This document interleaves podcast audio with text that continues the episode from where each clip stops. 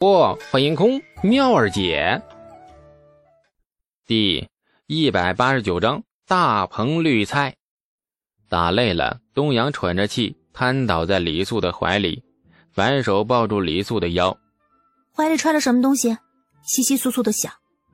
东阳好奇的直起身，李素嘿嘿一笑，从怀里掏出了几张纸。东阳接过，翻来覆去的瞧，上面画的什么呀？我怎么一点都看不懂？李素把纸拿过来，指着上面就笑了：“小心点啊，这是我花费了好几天的功夫画的，你可不能弄坏了。这些都是设计图。第一张是地雷，你看啊，它是圆溜溜的，上面有一个钮，是激发装置。这东西埋在土里，人若是脚踩在上去，再松开，便轰的一声，以最快的速度位列仙班，飞升极乐。”第二张名叫“白虎骑奔剑”，其实就是一次性的火箭筒。这东西背在将士身后，遇到敌后点燃引线，一通乱放。一百人齐放的话，可以冲垮敌军一个万人齐队的阵型。李素滔滔不绝的解说，说的是口沫横飞，得意洋洋。不经意间扭头，却见东阳傻傻的看着他，表情很呆滞。李素摇了摇他。哎喂，哎哎，你醒醒啊！我说了半天，你听懂了没有啊？你不要告诉我，我刚才其实只是在对牛弹琴，你没有这么蠢的，对不对啊？对不对？东阳怒了，又是一通乱掐。李素，这些都是火器吗？对，都是火器，杀伤力很大。我大唐雄师已天下无敌，为何还要造出这种东西来？我怕你上了天河会遭。东阳说到一半，便说不下去了。李素将他搂进怀里。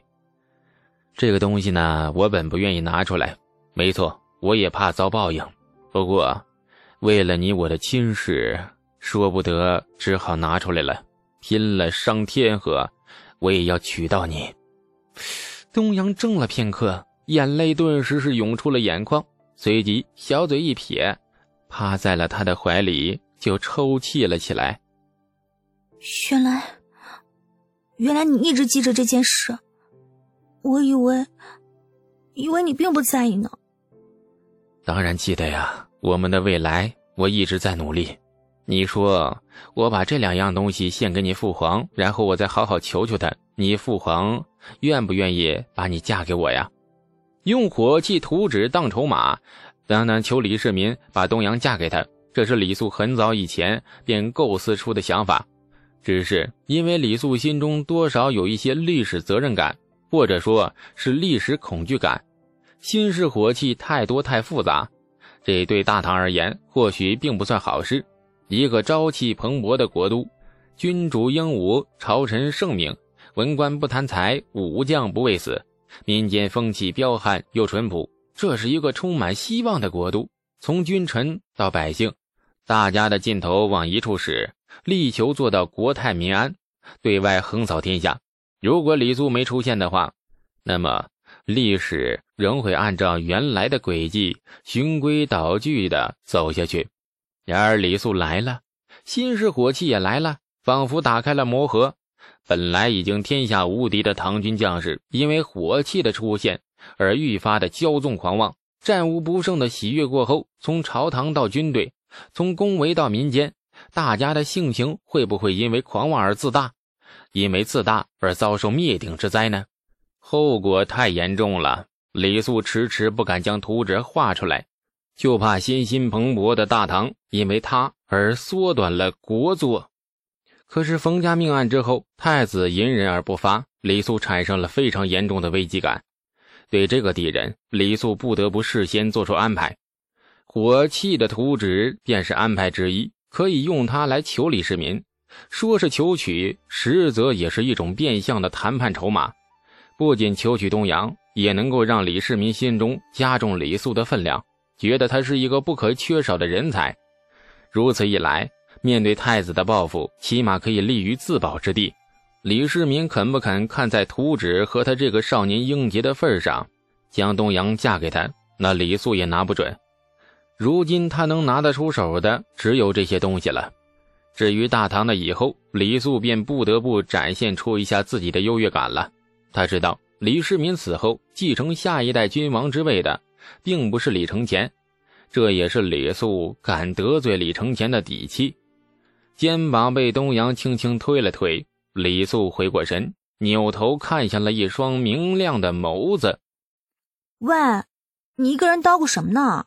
问你也不答话。魔盒是个什么东西啊？呀啊！我我我我说魔盒了吗？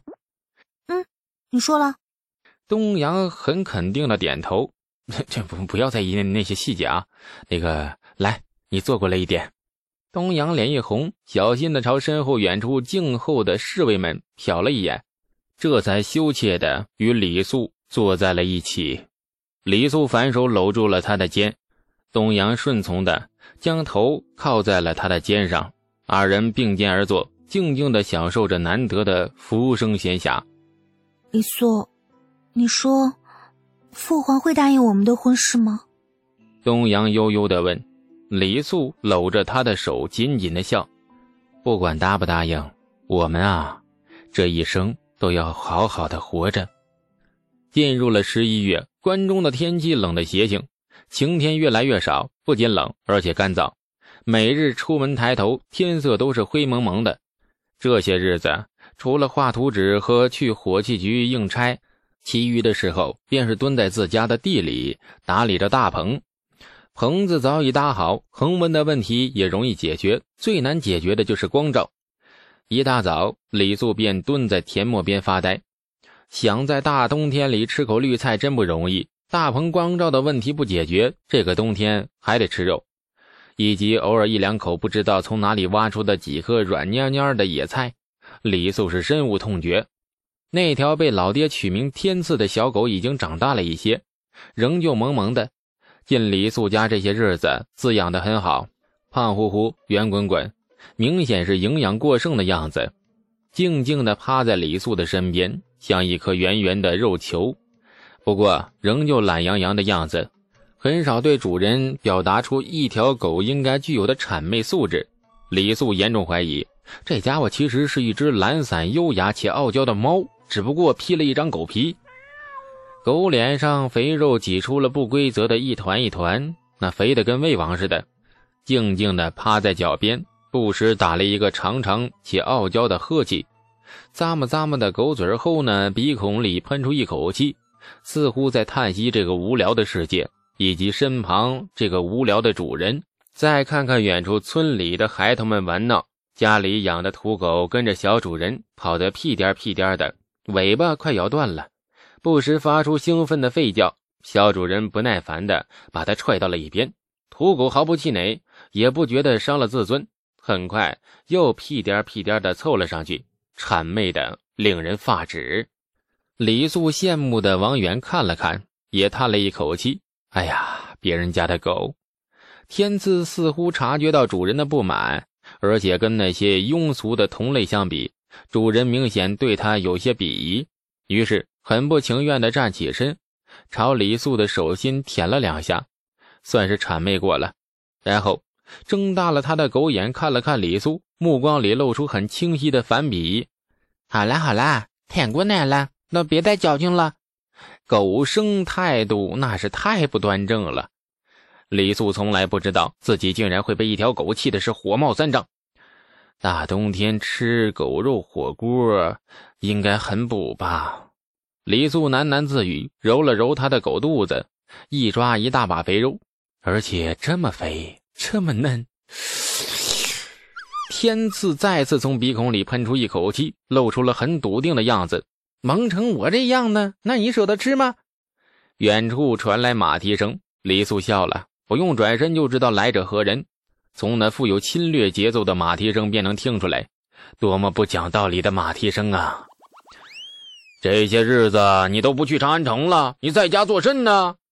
蹄声在身后停住，程楚墨粗犷如雷鸣般的声音传出来：“哎呀，程兄，好久不见！哎，你莫弄这些虚礼，不自在。”程楚墨大大咧咧的挥手，指着那田里搭好的棚子：“你好好的地，你做这些拱门为啥呀？绿菜，大冬天吃绿菜。对对，你冬天有绿菜吗？只要新城一定有。程楚墨惊愕片刻，缓缓点头：“嗯，俺爹没说错呀，你果然是个有本事的，总能弄出一些新奇玩意。”走近两步，程楚墨不经意的发现趴在地上的天赐。天赐很没礼貌，连头都懒得抬。